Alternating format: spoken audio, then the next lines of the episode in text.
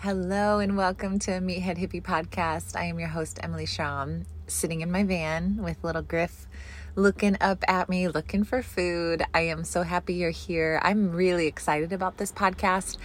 I want to get really nerdy and just clarify all the things and questions and confusion around vitamin D, especially when it comes to wintertime and exposure to the sun but also vitamin K and the importance of having a vitamin K with your vitamin D and calcium supplementation. This is a huge one. I have had this big instinct in my body for a very long time. We get into it in the podcast. This is with Dr. James Monroe. He is just so wonderful. You know, when you just interview someone and you're just like, dang, this is such a good combo. So he's an integrative naturopathic doctor. He focuses on functional medicine, holistic health, all about education, not medical advice. So just really a beautiful conversation about these supplements, why high quality supplements do cost a little bit more. With Empirica, my supplement brand, myempirica.com, you can always use the code MeatheadHippie for 15% off. I made a huge pivot, a huge change where we first were just taking back plastic bottles like the vitamin C bottles and the Vital B bottles and we were repurposing them, but there's no thing. There's nothing to repurpose those bottles with. The only bottles that you can really repurpose are the tubs. So I made the decision last year to stop all of the supplements that weren't the tubs. So now we have these boxes, these daily packs, these wonderful kind of grab and go recycled box. Just a very more in alignment with my values as like not producing more things in the world because we have enough. Uh, and if you do get the tubs, the magnesium, which of course is so fantastic, or my BCAAs, or even the protein, you can ship back those bottles, those tubs, and get recycled credit. So it's just a fun way to really pull together this all in one. Yes, we're a supplement brand. Yes, we're going to teach you, but yes, our vision in 2023, maybe 2024, however long it takes, is to also get you access to micronutrients that aren't just supplements, and that includes herbs. And I just love herbs. So those tubs will be used for herbs and remedies, and I cannot wait to see how that unfolds. But this all is being said not because, yay, Emily, you're such a saint. it's because one of my best selling supplements besides magnesium, because it is the best magnesium, it's like take it once and you feel a difference, which is so rare to find in any supplement. It's such a powerful sleep support, stress support, energy support. It is really important for me to make sure that you all have access to a high quality vitamin D. So I had a D3 K2 combined in a bottle, but these bottles, again, they're not able to be used for anything. Uh, they're just look at a supplement bottle. It's like, what would I use that for? More supplements, but I can't repurpose those. There's no sanitation. There's just a lot of legality about that. So I finally have launched glass bottles of vitamin D3 and vitamin K2 and it's MK7 in the in the vitamin K2 which is by far we talk about this actually in the podcast you're going to learn a little bit about the types of vitamin K and why it's so important to have those both together. So, because there's lots of different recommendations about how much vitamin K in your vitamin D, these are separate bottles, but you can buy them together. That's the only way I'm selling them right now is as a bundle. You buy them together, they ship together. But let's say that you or somebody you know has gotten a vitamin D and maybe it's a little bit of a cheaper supplement or they just heard that from their doctor that they needed it and so they went and got it instead of wasting it because it doesn't have the vitamin K if you need or if you want or desire the vitamin K separate to use in conjunction with your vitamin D until you switch over to this amazing high quality bioavailable vitamin D from my Empirica, please just email me. Let us know. We're totally able to make that happen for you because we want less waste in the world and we want to make sure that the supplements you're getting and consuming are being utilized by your body. And a huge thing is happening where a lot of people are taking a vitamin D quite consistently and not seeing those changes happen. And so I just am thrilled about this conversation. I've really wanted to have it for a long time. If you just want to recap, vitamin D supports your bone, your dental health, your immune system, your cell function, your neurological cognitive health. It is all the way down to your cardiovascular health, to blood sugar metabolism, just think about the sun. We are meant to worship the sun. And I hope in some way, in some shape, in some form, you do worship the sun because the sun is our life giver.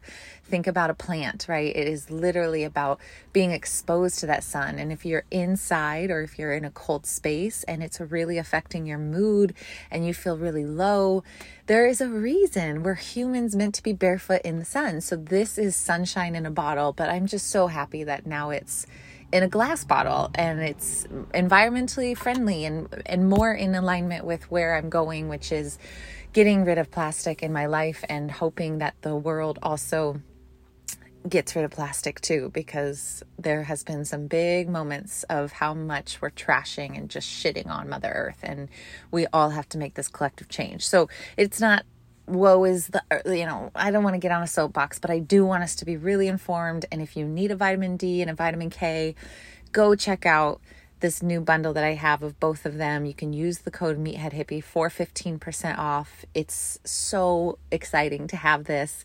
And then just let me know what you learned. I mean, this podcast is meant to teach you. So, what did you learn? What excited you? Your feedback is so helpful for me. I really love it. You, you all, I'm driving around in California with Griff and a podcast mic. So, hearing from you, I think I need to ask that sometimes. I'm sometimes hesitant to ask it because it's such a weird ask. But if you have feedback, if you listened and you learned, it is such fuel to my fire to continue to do this and to share and to just be able to have these conversations and I just I love doing it and I'm only going to keep love doing loving doing it if it's useful and helpful and supportive for all part parties involved. So sending all my love. I hope you love this podcast. Lots of really good tidbits. Tell me what you learned and yes, enjoy um, your your final days of January in 2023 with this Aquarius sun, currently a Taurus moon. There's just some magic about to happen. And one of the final things that I have, I can't believe I almost finished this intro without doing this, is if the things that I say resonate, even if they're sometimes a little bit over your head or like you're just like picking up what I'm putting down, I feel very called to gather like minded people. And we have a few spots available in this new retreat that I just launched. It's a micro retreat. It's over the weekend. It's in Joshua Tree. It's March 3rd on 303. So I'm going to link the latest newsletter in all of the notes of the podcast. Just go to that. If it feels like a yes to you, if your heart is like, yes, I want to gather with people like this and have these conversations in person and just have an incredible, amazing time opening up and celebrating who we are, but also digging through the shit and finding out our limiting blockages and having so much fun together and celebrating life together, then this is for you. Please apply and get on that list so that we can continue to gather beautiful humans like yourself in these beautiful places that exist all across the country, which is the best part of being in this van, is how much I have been opened up to the beauty and magic of the United States of America. Okay, lots of love. Enjoy the show. I'm Emily Schromm, the ultimate meathead hippie. Welcome to the show.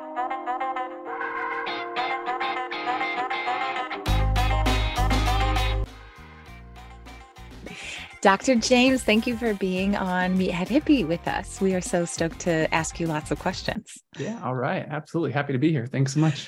Where are you based out of? I'm in Orlando, Florida.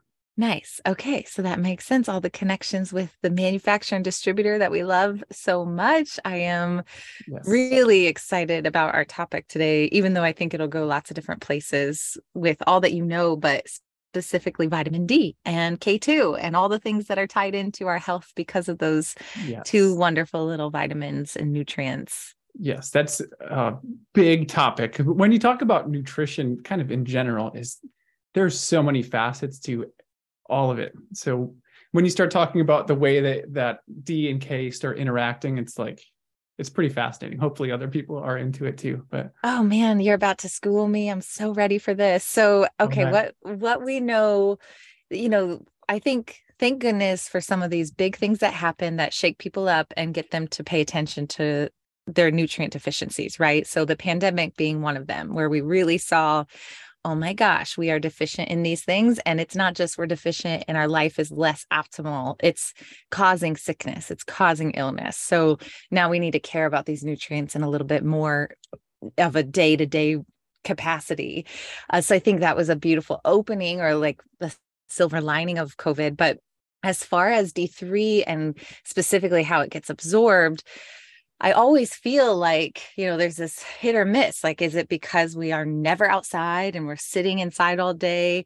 Or is it because we are not eating enough cholesterol and dietary fat to absorb it? Or is it just that genetically, like in the time that we're in, we will always be deficient in it?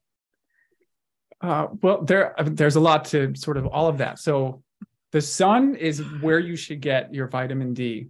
Uh, that is the gold standard. That's the best way to do it uh, it's actually kind of interesting in that you can you can get sunburn so you need to be really careful about that. But when it comes to absorbing and creating vitamin d using like the uv light and all that stuff we cannot overdose actually because once we wow. start having high levels then the sun will actually start to degrade the vitamin d. So if you get to that point where there's too much vitamin d in your body and it's all from the sunlight the sunlight actually just starts to break it down. So it'll keep you at like that peak maximum level which is pretty rad. So cool. in most cases, you don't want to be outside in the sun long enough to do that, especially with fair skin. Uh, that's going to be problematic for other reasons, but pretty fascinating mechanism that our body is kind of it's primed to do it right and not not overdo it. So yeah, when it comes to uh, like actual sun exposure, uh, I just read uh, uh, some research regarding Boston. So, for no particular reason, I don't know anyone in Boston. I've only been there once in my life, but uh, for four months out of the year, you can spend as much time outside in Boston with as little clothes as you want, just sunbathing, and you will not get as much vitamin D as you need. So you will start to decrease those levels. And so Boston is that uh, that northern latitude, and um, when you start getting into Canada, uh, even well, even the southern United States in the winter months, you're not going to be quite getting enough, even if you're out there. And then on top of that, uh, I'm in I'm in Orlando, Florida, places like Hawaii, Southern California. A lot of people are pretty responsible when they go outside in the sun and they put on sunblock or their big hats and their rash guards and all that stuff, which is going to protect you from the sunlight, but is going to stop you from producing vitamin D as well. So we are kind of our society has made us a little bit afraid of the sun when we're in those really sunny regions, and for good reason. There, there's a downside to it.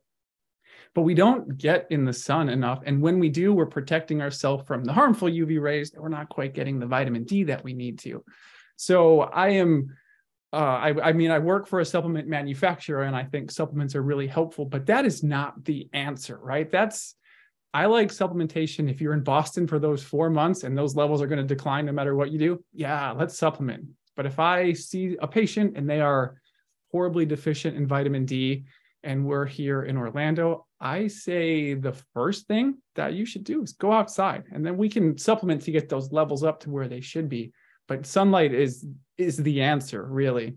Um, so using a supplement and the word itself, it is a supplement. It is not the solution. It's it's a supplement to doing all the things that we need to do.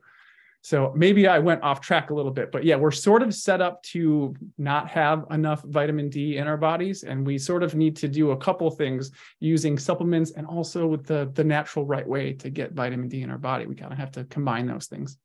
That's perfect. No, that was a great segue. So, also in your practice and kind of just in your experience with vitamin D being coming directly from the sun, which is so fantastic, like all praise the sun. Mm-hmm. Uh, do you feel as if there is, you know, the layers of like not just lack of sun exposure, but fatty acids and this kind of fear of fat. Has that played a part in it? And does that impact people's absorption or how does that mechanism really come down to getting the sun to convert to what we use as usable vitamin cool. D? I love that question. That's awesome. So vitamin D is it's a, a cholesterol backbone. So if we have low cholesterol, which is surprisingly becoming more and more, more and more of an issue these days, uh, particularly because of the statin drugs and the cholesterol lowering medications, uh, it was it was like okay, if you have cholesterol of 200, it's way too high, or not 200, 201 is way too high, and you have to get it down. But for some reason, the the normal range in a lot of labs is actually zero to 200, so it's just below 200, good but uh, not just vitamin D, uh, but like hormones, mental health, cell cell health is all dependent on cholesterol. So when you start getting to levels around like under 150 starts to concern me. Under 140 is pretty well researched to be problematic. I have seen people that are on statins and they've been on statins for years and their levels are 120 and their vitamin D is really low. They suffer from fatigue, brain fog, all that stuff. And so, yes, fat is super important. Uh, we can most definitely overdo it. I suppose that's that's a possibility. But we have sort of swung the wrong way on this. So um, not having enough fats in our body is a really big one. And then another thing that is super important for vitamin D and often not really over, it's not really discussed that much. It's magnesium. If you don't have magnesium, then that vitamin D really doesn't get activated or utilized properly in the body. And magnesium is another really common deficiency. Uh, and that kind of goes back to agricultural practices. And there's right. less magnesium in the foods that we're eating. Um, and, and, on top of that, if you're an athlete, uh, if you're sweating a lot, you're losing all of your electrolytes, but magnesium is one of the more important ones. And I've seen that many times uh, vitamin D deficiency, and we correct it with sunlight and with uh, with supplementation. It's just not quite doing what it should be doing. Look at magnesium and add that in there. So wow, yeah, having the adequate amount of fats and all of the all, all of the micronutrients that you need. But yes, fat and magnesium are the the big things that I look at when it comes to vitamin D. That's so cool to know about magnesium because this is really where this came from. Is say I have been told I am deficient in D, vitamin D and it's a D3. So I'm confused because that's what they recommended. And they told me to take D3 and I'm t- taking it consistently at a fairly high dose. And yet it's still not changing the blood work. Um, so maybe this is kind of the cofactor, the segue to K2. Um, but the magnesium is such a simple answer because, of course, that makes sense. You know, it's mm-hmm. we are so deficient, and it is like a, I think we can take this two ways. One, which I hope we don't take it, is like, oh my God, it's so overwhelming and I need everything and I'm hmm. deficient in everything. And like, what's the point? Versus just knowing your body is this beautiful orchestra trying to work with you. And there's ways to kind of get the core nutrients. And I think D3, K2, and magnesium being those two foundational supports that we can give our body so that feels really wonderful. It's like, oh, that makes sense. But as far as somebody who's not seeing that D level raise, is that because their vitamin D level does not have vitamin K? So those are kind of separate mechanisms, really. Got um, it. Yeah, vitamin D and magnesium are going to have that type of relationship. Vitamin K, we'll talk about it more in a second, but that's kind of a, a different relationship that is also really important. But one thing I wanted to bring up is I've seen that many times where people are taking a supplement, not just vitamin D, but that does happen, and it's just not working. So, sure, magnesium, think about all those things. But the first thing, what supplement are you taking? Are you taking mm-hmm. a CVS tablet that is probably bound up uh, using cheap binders and stuff? The, the quality control for supplements is all over the map. And that's, I'm working with a nutraceutical company now. And the reason for that is just that. I saw patients and I'd be like, wow, you really need B12. Your symptoms match up, your blood work matches up. And they're like, I've been taking B12 for 25 years. Oh, no. And we figure out what B12 they're taking in. It's, it's just a very low quality product. Switch them over to like a methylated B or something like that. Get them a high quality product that is what it says it is, and things get better. So yeah that when when you mentioned that your levels aren't going up that's two things that i would think about are you taking a good yeah. quality product um, which knowing your background you are and then also magnesium that's great because it does feel overwhelming and expensive right but if you think long term and your longevity that eh, there is something really powerful about these being treated as if they are your macros, you know, like your high quality proteins and your high quality fats and knowing that mm-hmm. high quality supplements do cost more, but they they go they are absorbed and that's why we work with the supplements that we do is cuz they're meant to be bioavailable. They're meant to be absorbed. They're meant to be actually usable. So that's a great point.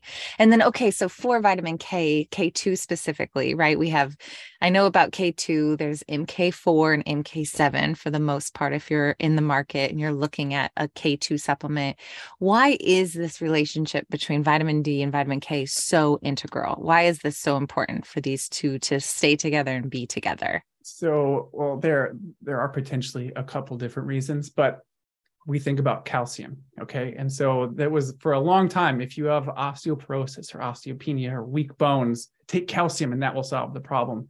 And research study after research study showed that you can take as much calcium as you want. It's not going to change anything. Um, the reason for that is vitamin D and vitamin K. So, vitamin D is going to, we can get more into the details, but basically, vitamin D mobilizes calcium. It kind of gets it going. It helps to increase the absorption of calcium so if you don't have enough vitamin D, you're not going to be absorbing enough calcium. So in that circumstance, if you're taking a calcium supplement, but your vitamin D is low, you're not doing anything to help yourself. And then once that calcium is in the body, which is what vitamin D helps with, then it needs to get to the correct places. We don't want it on our blood vessels. We don't want it getting into the heart. Um, that sort of uh, that calcification, the arterial vascular calcification, those are not things that we want. There's like a calcium score. You don't want a high calcium score. That's where vitamin K comes into play, more specifically K2. K1 has some different mechanisms. K2 does kind of everything that K1 does, but it also does this calcification thing. So vitamin K will essentially usher the calcium to where it needs to be. So it's going to decrease the, de- the uh, deposit of calcium into the vasculature, which is what we don't want, and it's going to usher it over into the bones and the places that we do want it. So if you're dealing with um, osteoporosis, for example, yeah, you can take calcium that can be helpful. But if you're not able to get the calcium into the body and then from in the body into the places where it's needed, that calcium's not doing anything for you. So that's why calcium in isolation is not something that's going to help your bones. That's where the vitamin D and the vitamin K happen. So if you're taking a lot of vitamin D, then that calcium is going to go somewhere. And if you don't have an adequate amount of vitamin K, who knows where it's going to go? And very likely it's going to end up in some of the, the blood vessels and the arteries where we do not want it. So that's right. kind of the, the big relationship is once that vitamin D gets the calcium into the body, now the vitamin K2 needs to take over and put it where it needs to be. And an imbalance can cause high calcium score, cardiovascular issues, and so on. Got it. Well, okay, that was perfectly said. So in vitamin K, somebody might be like, well, vitamin K, that's in spinach, but K2, that's more vitamin K1, right? So K2 is kind of hard to find. It's like mm-hmm. what people would say is this gold mine of like in the egg yolks and it's kind of cholesterol heavy or in fermented natto or like hard to find places. So um how would somebody know if they're deficient, I guess, in K2? Or like do we assume that we are unless we hmm. are eating high amounts of certain food groups?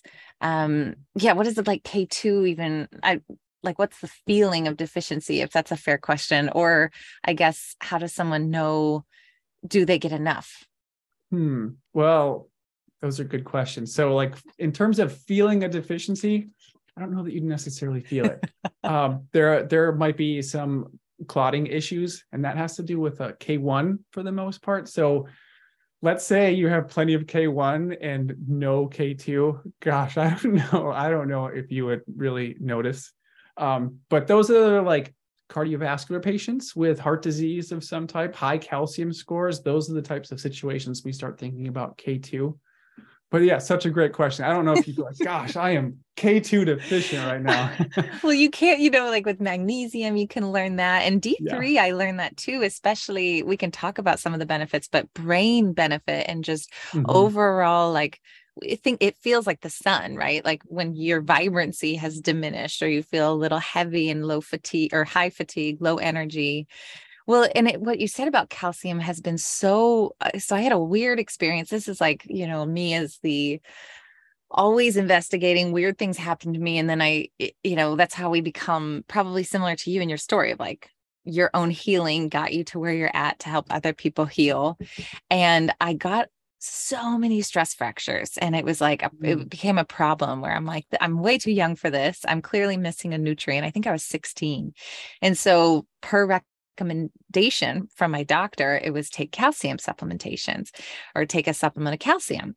So i'm taking calcium and it, within one year which is kind of hard to like that's also why supplements are hard because micronutrients takes lots of time to feel the macro you know impact but i started noticing these weird bone spurs and growths on my feet that i had mm. not had before right so it's like all of a sudden i'm starting to realize well how does your body know like if you're just taking a calcium supplement it's going to just put it where it can without really knowing and that makes so much sense what you said about d3 and k2 and those nutrients that i clearly was mm-hmm. deficient in where it's like you just taking these calcium supplements is just like so uh, sim- it's like simplifies what we think is like, oh, I'm deficient in this, so I'm going to take this and it's going to solve the problem instead of seeing kind of the complex, complex, complicated, but beautiful system we are. So that is really powerful to make sure that we have both the D3 and K2. Yeah. And maybe your next question is going to be how much K2 versus yes. D3, I assume. Yes. so the real answer, I don't know what the ratio is, uh, the correct ratio. There, I don't know. There is research looking at all different types of dosing. Um, it looks like for K2 to start doing its thing, about 45 micrograms a day, um, which is a pretty reasonable dose. You'll see that in most supplements and that's definitely on the low end. Uh, and then there was some research looking at 90. Okay, that looks pretty good too. And then there's research looking at 180. Okay, that looks pretty good. Now there's research coming out on 360 and how much vitamin D should correlate with that K2. I just don't know. And the, the reason that it's not known is probably because it's incredibly individual because of all the things we talked about. How much of that vitamin D is actually coming from the sun versus a supplement? How much are you taking? How much is actually getting absorbed and getting into your bloodstream? Uh, what is your baseline nutritional level? Do you have magnesium? All those other things. Probably all those factors are playing into the the reason that that ratio is I don't know what it is. Uh, it looks like at least 45 micrograms of K2 is going to start doing the things that we were just talking about. But there are, uh, I haven't really experimented with those types of doses, but there are definitely docs using 360 up into the 400 range. Um, and really, when it comes to safety research, I haven't seen anything that indicates any type of toxicity with K2. So I certainly wouldn't recommend going super high dose for no particular reason, but it doesn't right. look like that's a, a, frankly dangerous thing to do at this point. So, yeah, by my that's like good. my answer yeah. is between 45 and 360 and maybe higher. Uh, I don't know. and then the K2, do you have any preference or thoughts about MK4 versus MK7 if somebody was looking and kind of like deciding which K2 is right or you know, yeah, any thoughts about even the type of K2? Yeah, so they they both have some some benefits there. MK7 seems to stay in the bloodstream a little bit longer. A longer half-life, sticks around longer, uh, does its thing for longer. So for that reason, I tend to prefer MK7. MK4 is still really bioavailable, gets into the bloodstream really well.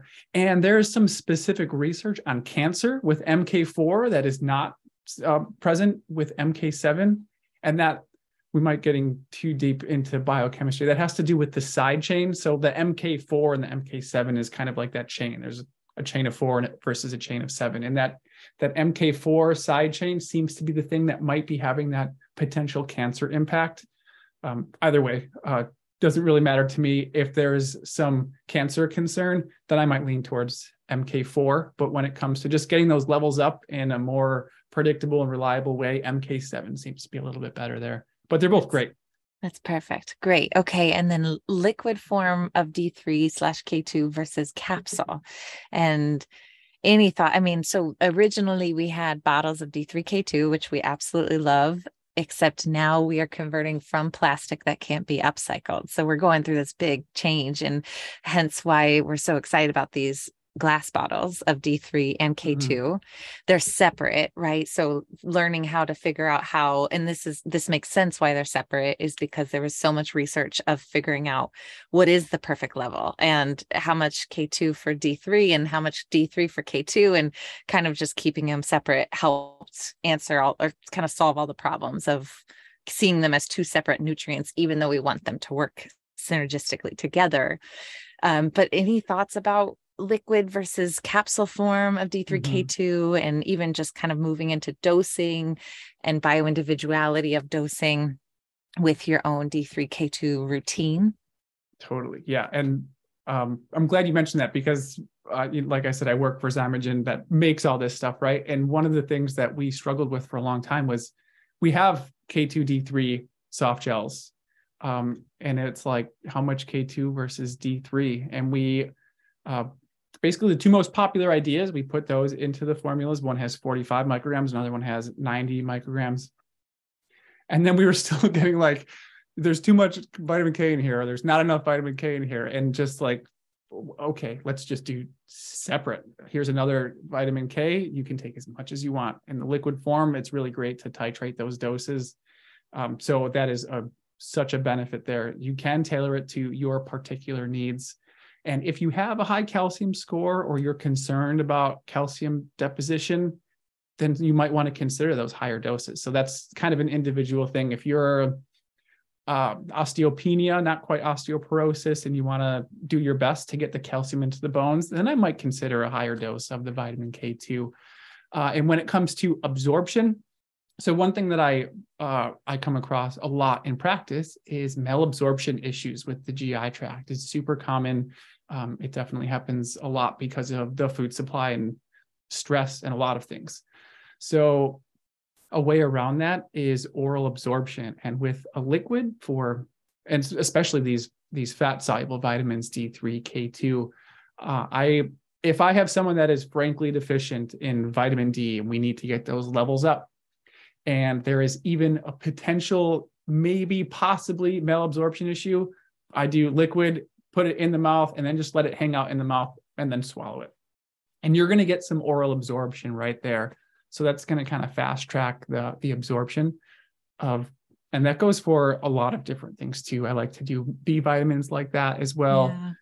Um, but yeah, that is definitely something to consider. If there is any potential issue in the GI tract, um, and I actually kind of learned this because I did capsules kind of exclusively when I was first starting out in practice. And every once in a while, a couple months later, we'd retest and like it didn't move.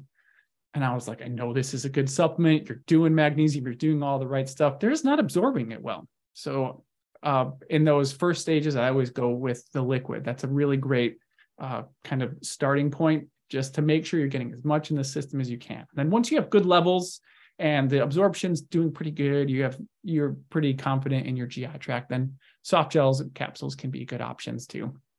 Cool. And then how often do you recommend? So with D3 and K2, maybe this is kind of moving into blood chemistry and testing. So when you were like, you know, I, I don't know, it's like it's winter and you're in the northern hemisphere. You kind of assume you're you're low right you kind of assume you're deficient but is that a dangerous assumption do you need do you need mm. blood work consistently what do you need to ask your doctor to actually test for is there specific things you know how like a thyroid panel is like never going to be what you want it to be unless it's very specific markers.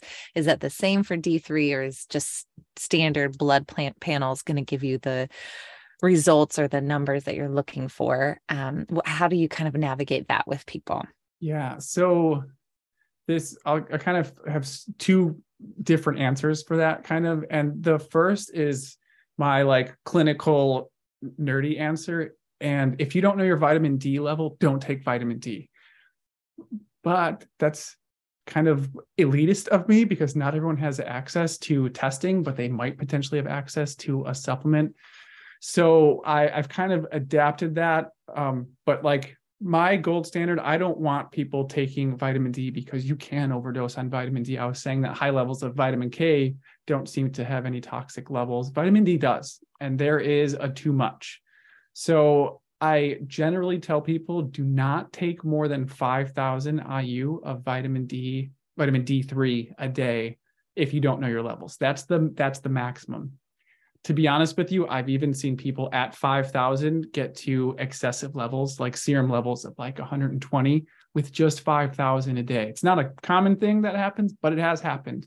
So vitamin D uh, it can be dangerous if you do too much. Is it similar to vitamin A if it's too much? Like that's very, I mean, different pathways, but you know, we all know vitamin A in excess is like, I don't know, they like put the fear of God in us with that, with vitamin yeah, A. And I mean, fat soluble vitamins in yeah. general, and that's A, D, E, and K, those mm-hmm. fat soluble vitamins, we versus water soluble. And if you, so B vitamins are water soluble. So if you take a ton of B12 and your kidneys work, you're going to be fine. You're just going to pee out all the extra. Uh, so that is not really a concern. You can overdose on B12, but it's really hard to do because your body's really good at getting rid of it. Fat soluble vitamins, not so much. Um, so that's why we need to be more careful with those. And yes, A and D are the the more concerning ones with when those levels get too high. And typically it takes a long time and a lot of both of those to get there. But if you don't know what your starting point is, that it kind of terrifies me. Yeah. Good. Um, so no, that's I, why I, my first yeah. answer is don't take vitamin D unless you have your levels. But also, I'm a realist, and not everyone's going to go test their vitamin D levels, and probably they're going to just take a test and be like, "Oh, you need vitamin D," and then they'll hate me for that, that hundred dollars or whatever it costs. So I I max it out at five thousand, and then when it comes to testing, it's actually kind of controversial. The serum test is, I would call it the gold standard is it the end all be all? I don't think so. Um, there's a lot of questions as to uh, the, the ideal levels. Is it really the best test that is available? Currently, it looks like it is actually, but there's probably going to be something better that gives us a little bit better indication.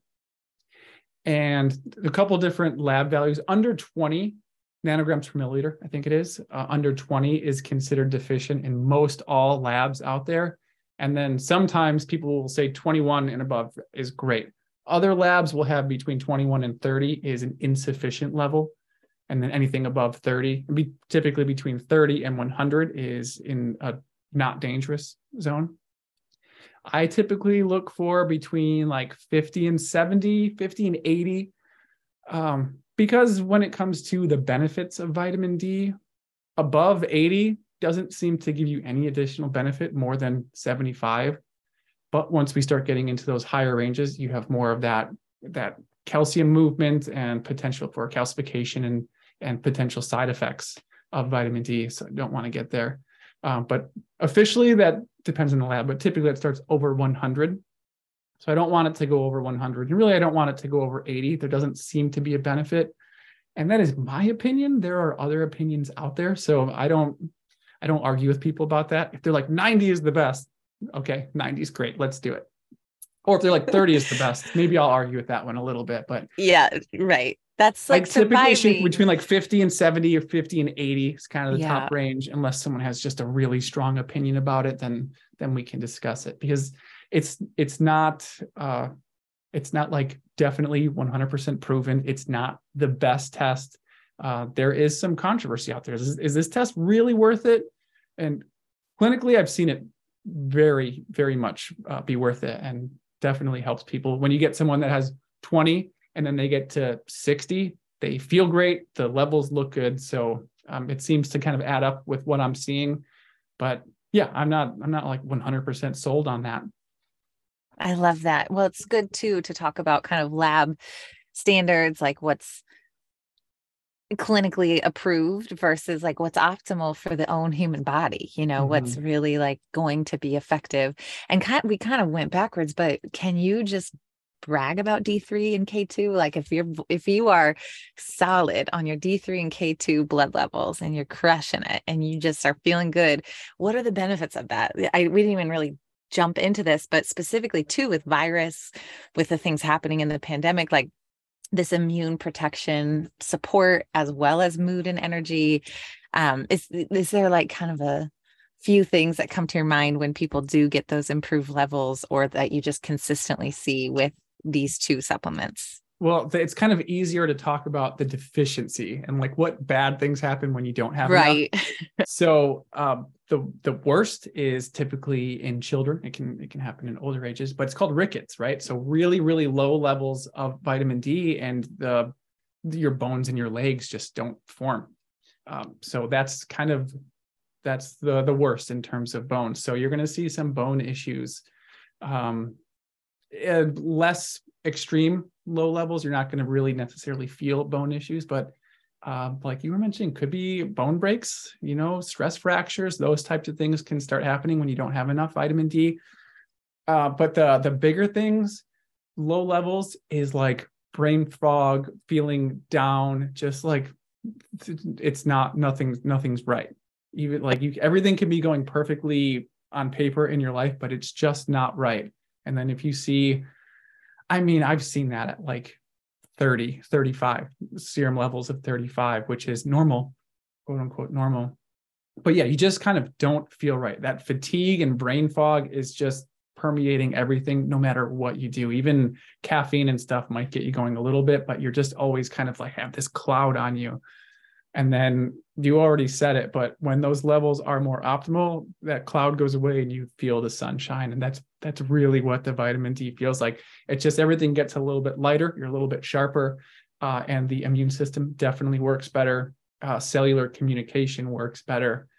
Um, we can even we're better equipped to deal with inflammation, those types of things. So you just generally overall feel a little bit better. Your sense of well-being is um, that's kind of mentioned in medicine a lot. Is that sense of well-being is much improved with adequate vitamin D levels and much decreased with deficient levels. That's perfect. And then I didn't even mention this, but D3, we, you know, I kind of always say vitamin D with D3. There's no just vitamin D anymore. What's the importance of making sure that it's D3? Yeah, so D2 is still like that's like a prescription version. It's just less bioavailable. I'm not sure why it's still used. D3 is across the board superior to D2 in terms of a supplement. Um, it still needs to be activated in the body, the D3 does, but D2 needs to undergo a few different conversions where D3 is primed and ready. So you have some magnesium and you're ready to go. So basically, it takes a lot more vitamin D2 to get adequate vitamin D levels than it would take vitamin D3. So when it comes to D2 versus D3, I don't know. I think I might have a a money reason why D2 is still out there, but D3 is just yeah. better. So if if there's ever an option, go with D3. It's much better absorbed, much more bioavailable. Perfect. And then really fast, you mentioned like rickets as the most extreme version.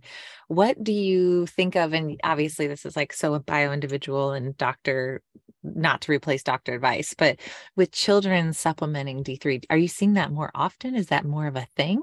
Yeah, it's actually standard of care. Wow. Really, um, low levels of you know in uh, it's probably supplemented in formulas that are out there, but even adding it to breast milk is often recommended for most kids. And I'm not a pediatrician, but I think it's 600 IU, 400 IU, somewhere in there a day for yeah. an infant. So infants right away need it. And uh, there's been studies showing mother's vitamin D levels is going to impact baby, and there's there's a lot to that.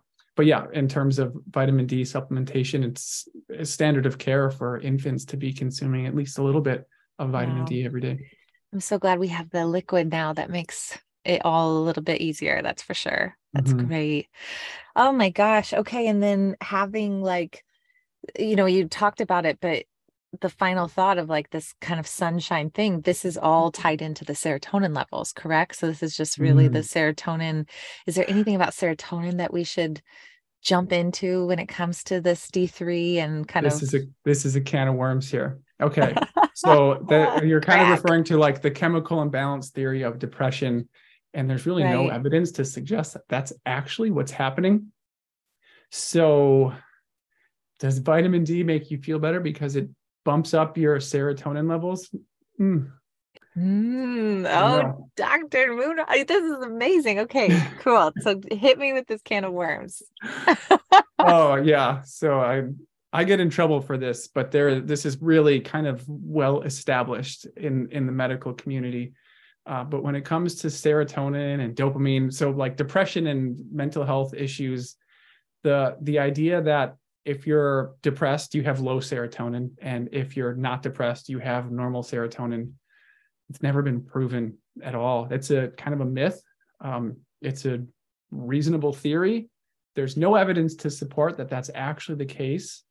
So focusing on serotonin levels with depression patients I don't even I don't focus on that because I try to focus on the actual observed and research causes of depression, which are many for sure. And vitamin D deficiency, magnesium deficiency, tyrosine deficiency, uh, tryptophan, all of these things. Is it because because they are directly contributing to serotonin? It doesn't look like it, honestly. It doesn't look like that in terms of the research. It could be. We might see something new that comes out. Um, but so yeah, that is such a can of worms. Is vitamin D impacting serotonin levels? Maybe, M- maybe. I don't know. That's well, I mean, I appreciate that perspective because I do think there's so much emphasis on these singular things, right? If serotonin is improved, then depression goes away. But it's taking credit away from the orchestra that we are, which mm-hmm. is we are so complicated and complex, and we need to eat really more like our food sources need to be so improved. We need glyphosate out of our system. We need chemicals and pesticides out of our system. We need happiness and joy from people and connection and not isolation and technology. Like, you know, the list goes on and on. So I do mm-hmm. appreciate that because I think so many times it's like just put it in a box. And then the person in, that's in the mm-hmm. box feels crazy about being in the box. And it's like, I don't know. It's just, it's just not the right path to just point to one thing and say this is the problem or this is the solution. Mm-hmm. And in in this conversation, it's really important to note that antidepressant medications, SSRIs, they help a lot of people. So the uh, I I hate it when uh, sometimes this is sort of misinterpreted as like, oh, so my medications didn't do anything because my life sucked before that and now they're good. Sure, that's great but there's no research to show that SSRIs increase serotonin levels. It just doesn't exist. So it's doing something for sure. And if you're if you're taking an SSRI and you're feeling better because of it, great, keep going. Uh, but the the reality is there's there's more to it, um, and it's it's likely doing something different than you think it is. Um, and so I always explore further, but also keep in mind SSRIs and antidepressants one of the side effects depression suicidality it makes things worse in not a small amount of people. So if it really were as simple as serotonin is low take this drug that will increase serotonin you'll be happy then probably we wouldn't see increased amounts of suicide on those drugs. We wouldn't see increased levels of depression. But yeah just this is such a big kind of passion yeah. of mine that I, I really i talk about it a lot and uh, when you when you don't really go into the details, it can really upset a lot of people. And the the last thing I want to do is upset someone that has found a solution with an SSRI. Great, I am I'm all for it. If I'm all for anything that makes you feel better. I don't care what the heck it is. Uh, but I'm also a, a fan of getting to the root cause of the problem and actually solving the problem and not potentially hiding it, potentially covering it up with something that happens to be helping you enough to get by, but this big problem is happening over here. Um, so I am not against antidepressant medications. I just know that they're not working the way that everyone seems to think that they work. Okay, that's I had to say all Thank that. Thank you. Thank you. No, I really appreciate it. It's a topic very important and now more than ever for us mm-hmm. to lean into and demand more research for and more alternatives for all the things. Like we just have to keep putting pressure on that topic and not just saying this is the solution. Um, but oh, it ties back to the nutrients they we're talking about. Yeah. Insufficiencies of vitamin D, of magnesium for sure can result in depression. Like I said, that cloud, uh, I experienced it myself. I moved from Hawaii to Portland, Oregon, and by December, I was like, "Oh no, what is wrong with me?" And I was someone was finally like, "You have you been taking vitamin D?" And I realized that was it, and we was back on track. But I was like, yeah. I was spiraling, and I did not understand what was happening. I was like, my life, everything is happening the way I want it to, and I am incredibly depressed right now. It's vitamin D. Uh, there are definitely circumstances where I could have potentially been prescribed an SSRI uh, that would obviously not have been the solution. So wow. yeah, I'm always looking at like uh, if a patient wants to do an SSRI, yeah, do it. And then we're also going to look at vitamin D and magnesium and all this other stuff because that nutrition is so incredibly important. Thank you. Yes. And I had a similar effect when I was in Hawaii to Colorado in the winter. I was yes. like, oh, Jesus. What island were you on? I was on Oahu. Oh, oh beautiful. Oh, gosh. I love Hawaii. Well, okay. And then, final question that popped up magnesium. How do you test for magnesium? Is that possible? Yeah. To test for so, magnesium? What's that look like? Yeah. Also, not the best testing in the world. So, there's right. a couple ways to do it. Serum magnesium I'm so glad you asked this. You ask all these things that I'm super passionate about. Yes. Testing serum magnesium is like the gold clinical standard and it's crap.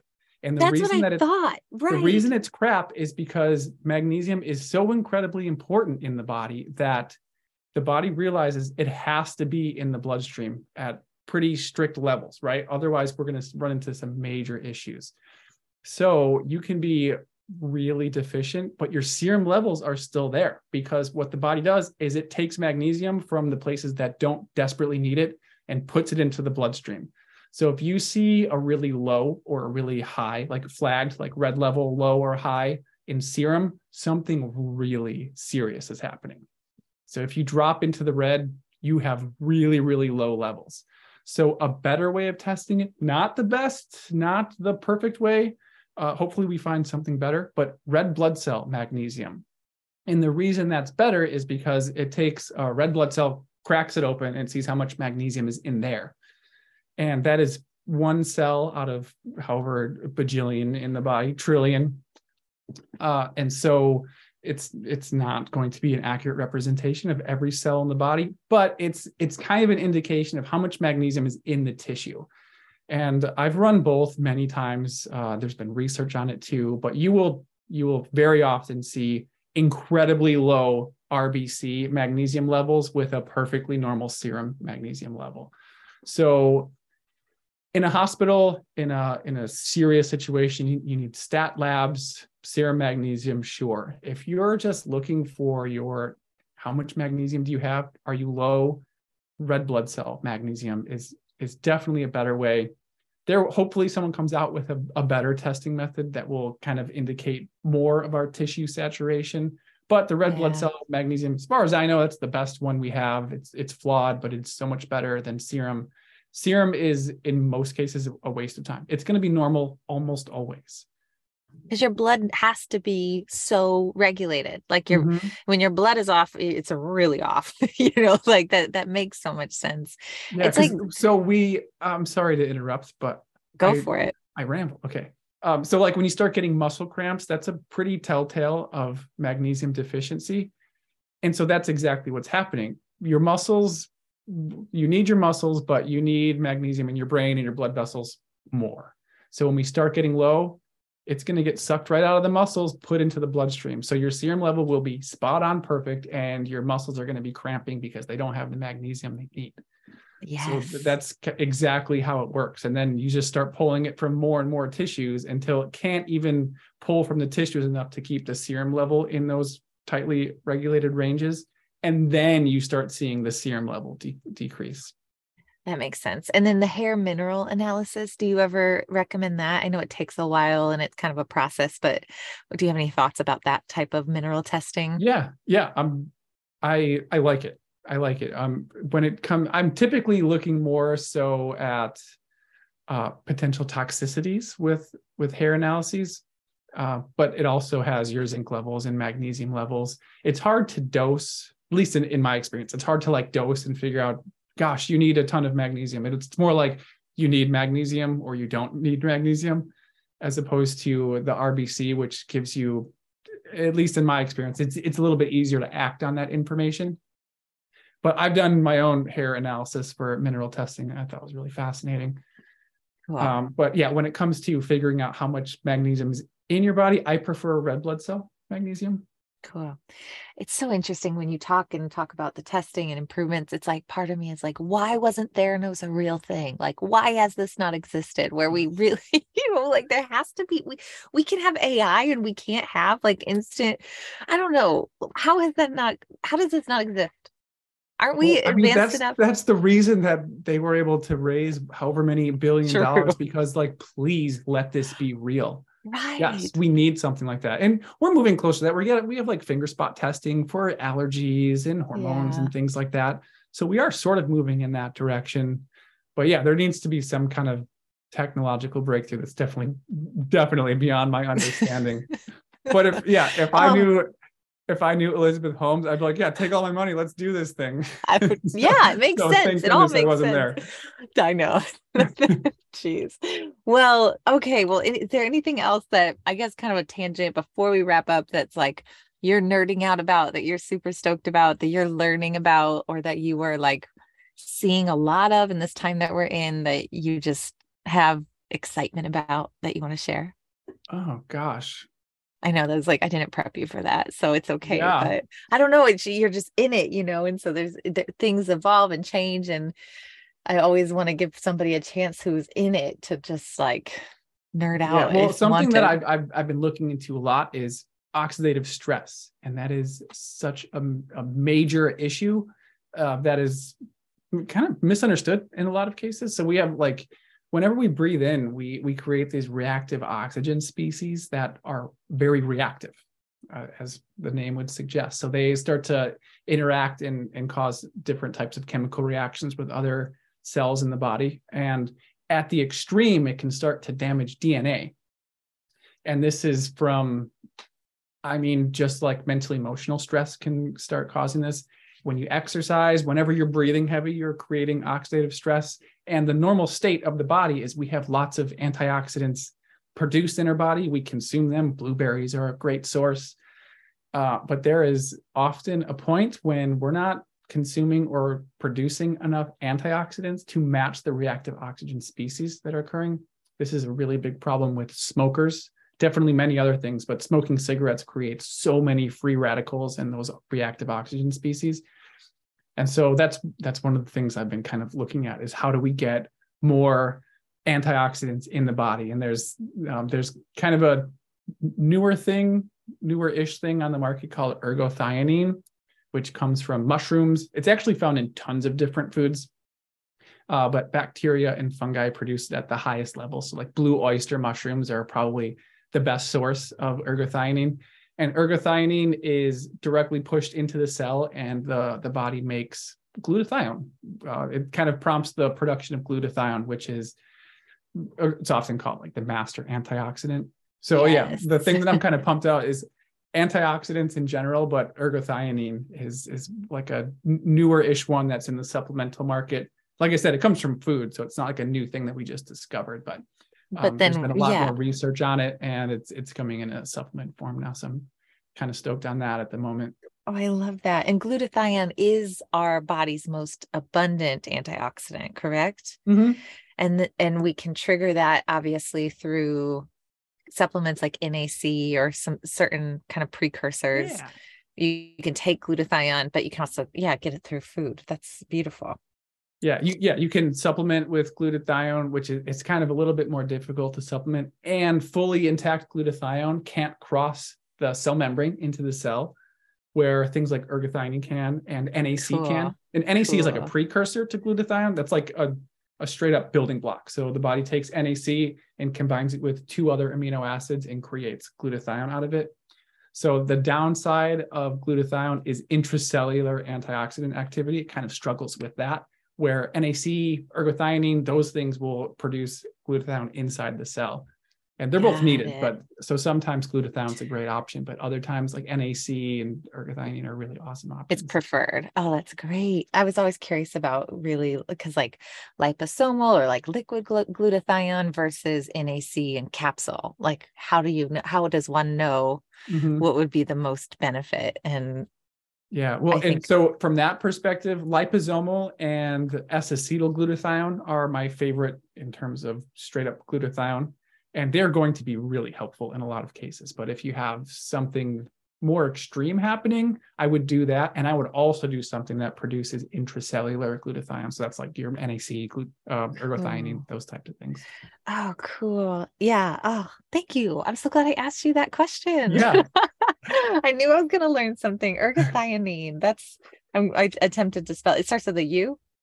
E, ergo, Oh, ergo. Ergo. Okay. Yeah. I'm glad I asked that too. Okay. I'm going to nerd out about that. That's so cool. Well, thank you so much for educating us all on D3 and K2. We obviously like it's common knowledge, but like to really understand it at its core and feel like I can answer those questions to people asking and help spread that. It's just the more we we get into those details, the better I think for people. So hopefully all you listeners feel very equipped from Dr. Monroe to to you know spread the goodness of the sunshine. yes. Thank you so much for your time. And where can we where can we find you and follow you and learn continue to learn from you? Oh yeah, I have I have, you know, all the socials, LinkedIn, uh, TikTok, Facebook, Instagram, all that. It's just Dr. James Monroe at all of those. Perfect. Okay. Well, I am excited to follow along and keep learning from you. Thank you so much. All right. Thank you. Yay. Bye, everybody.